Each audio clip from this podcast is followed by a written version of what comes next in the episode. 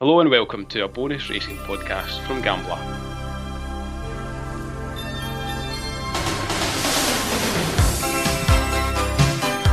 I'm Selectabet and join me today to take a look at Friday's meeting at Newbury is the one and only voice of value. Hi Paul, how's things? Great, yeah, looking forward to uh, a double header this weekend from Newbury. Some excellent racing. that's kind of crept up on me actually.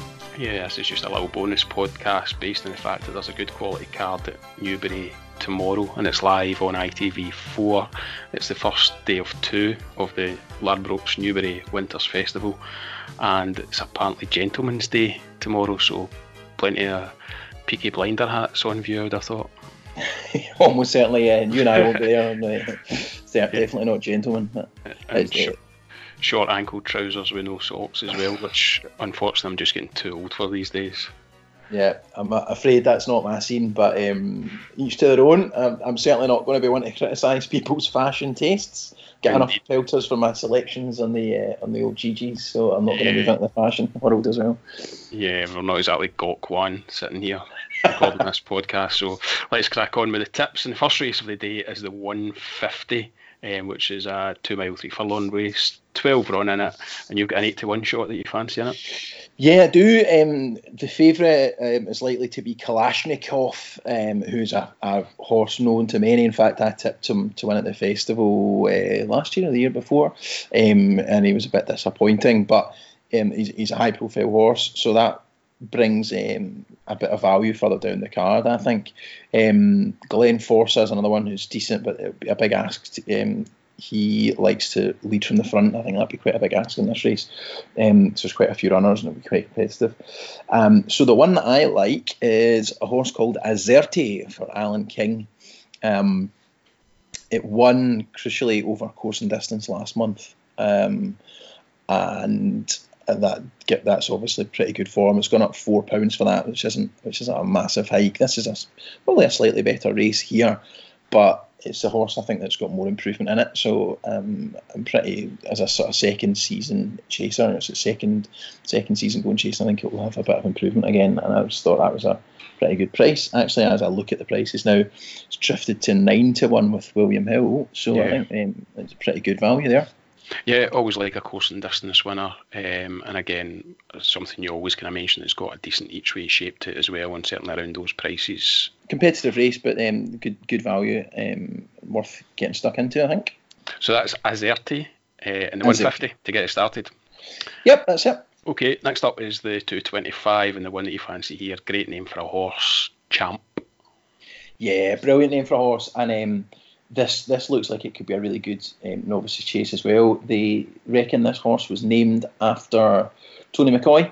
Um, so they bought this horse, I think, around about the time that McCoy was retiring, um, and he's quite widely known as champ. Obviously, having won, I think, was it 19 um, uh, jumps jockey championships in a row.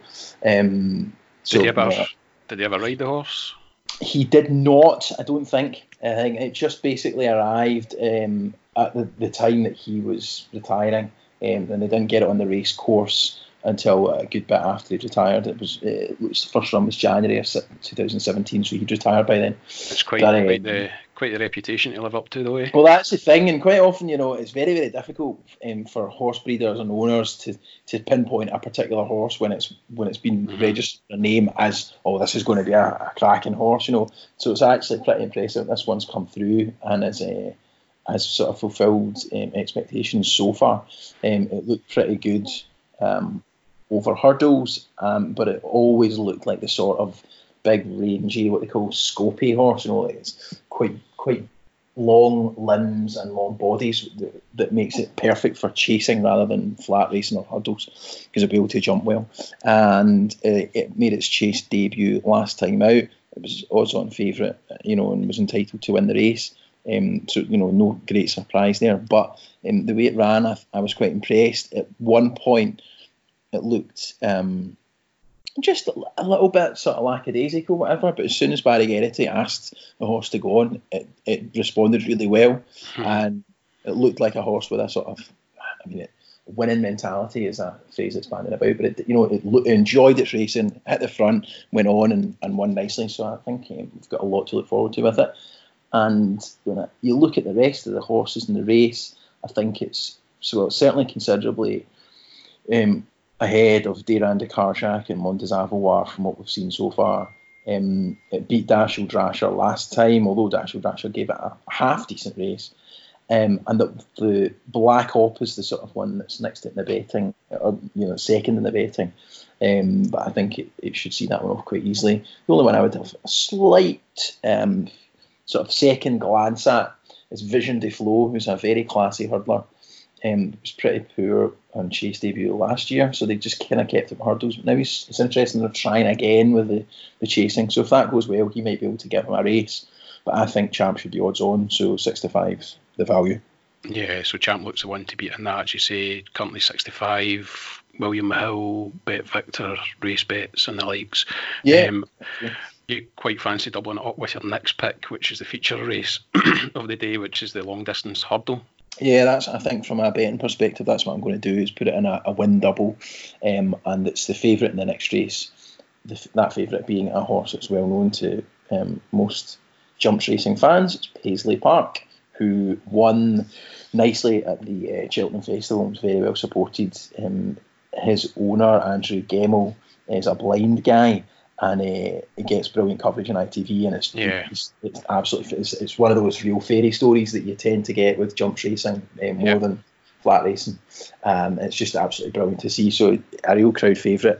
So as it happens, I suspect four to six, um, which is the sort of best price at the moment, will disappear by um, race time. So get on early, get your doubles on. Um, tonight, uh, as we record this, it's Thursday, so you know try and get on if, if you can. Yeah. Um, and that, no, only five horses in the race, but three of the other horses have previously won this, although two of them getting on a bit. Um, Unowhatimeanharry and Thistlecrack, again, two favourites with jumps punters. Yeah, absolutely. Horses that have never, you know, don't really owe the punters much. Um, they've been serial winners in the past, and as you say, winners, both winners at this race. Um, I think both are um, past their best now. I think that's probably fair to say. 11 years old, they'll be 12 by the time the festival comes around.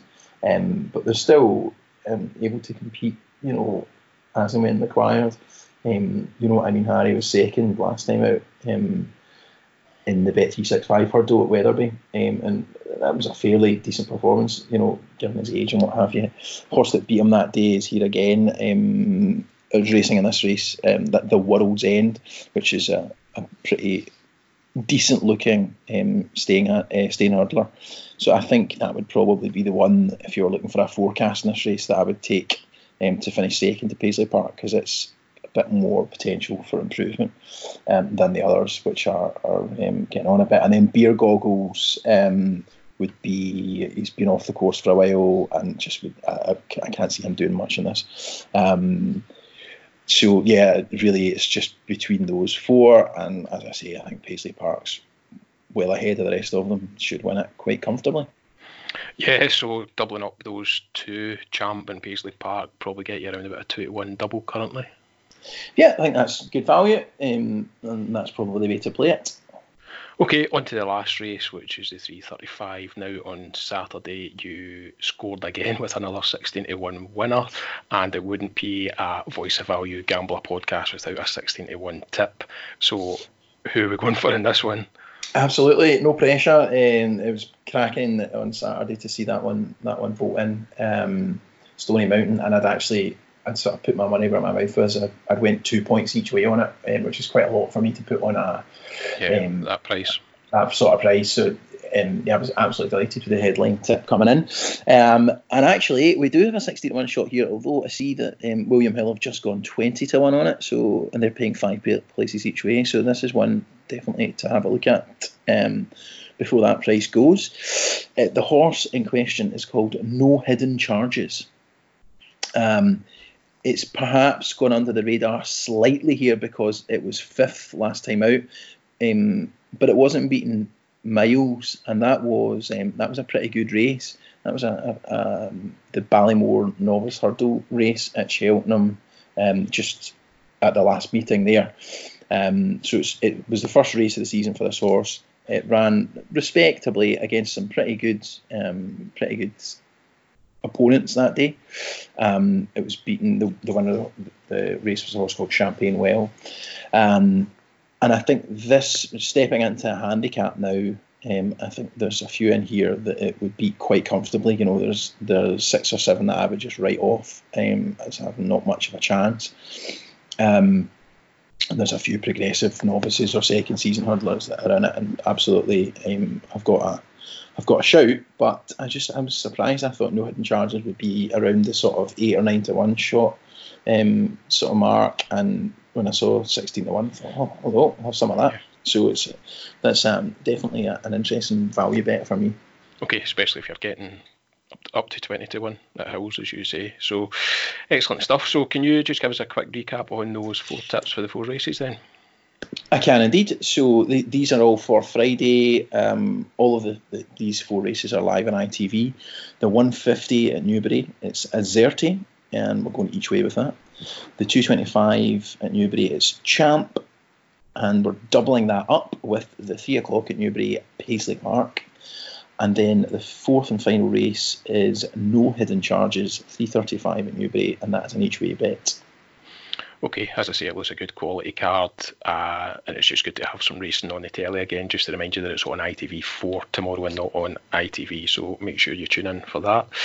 Uh, we'll be back with a regular look ahead of Saturday's live races on ITV tomorrow afternoon, so keep an eye out for the latest podcast, which will be online kind of late Friday afternoon, early evening. Uh, best luck with your bets tomorrow, and thanks again to Paul for joining me this afternoon. No problem at all. I'll stick all those up on the uh, Mr. Fixit's website as well so that people know the prices and uh, each way terms, etc. So get involved and good luck.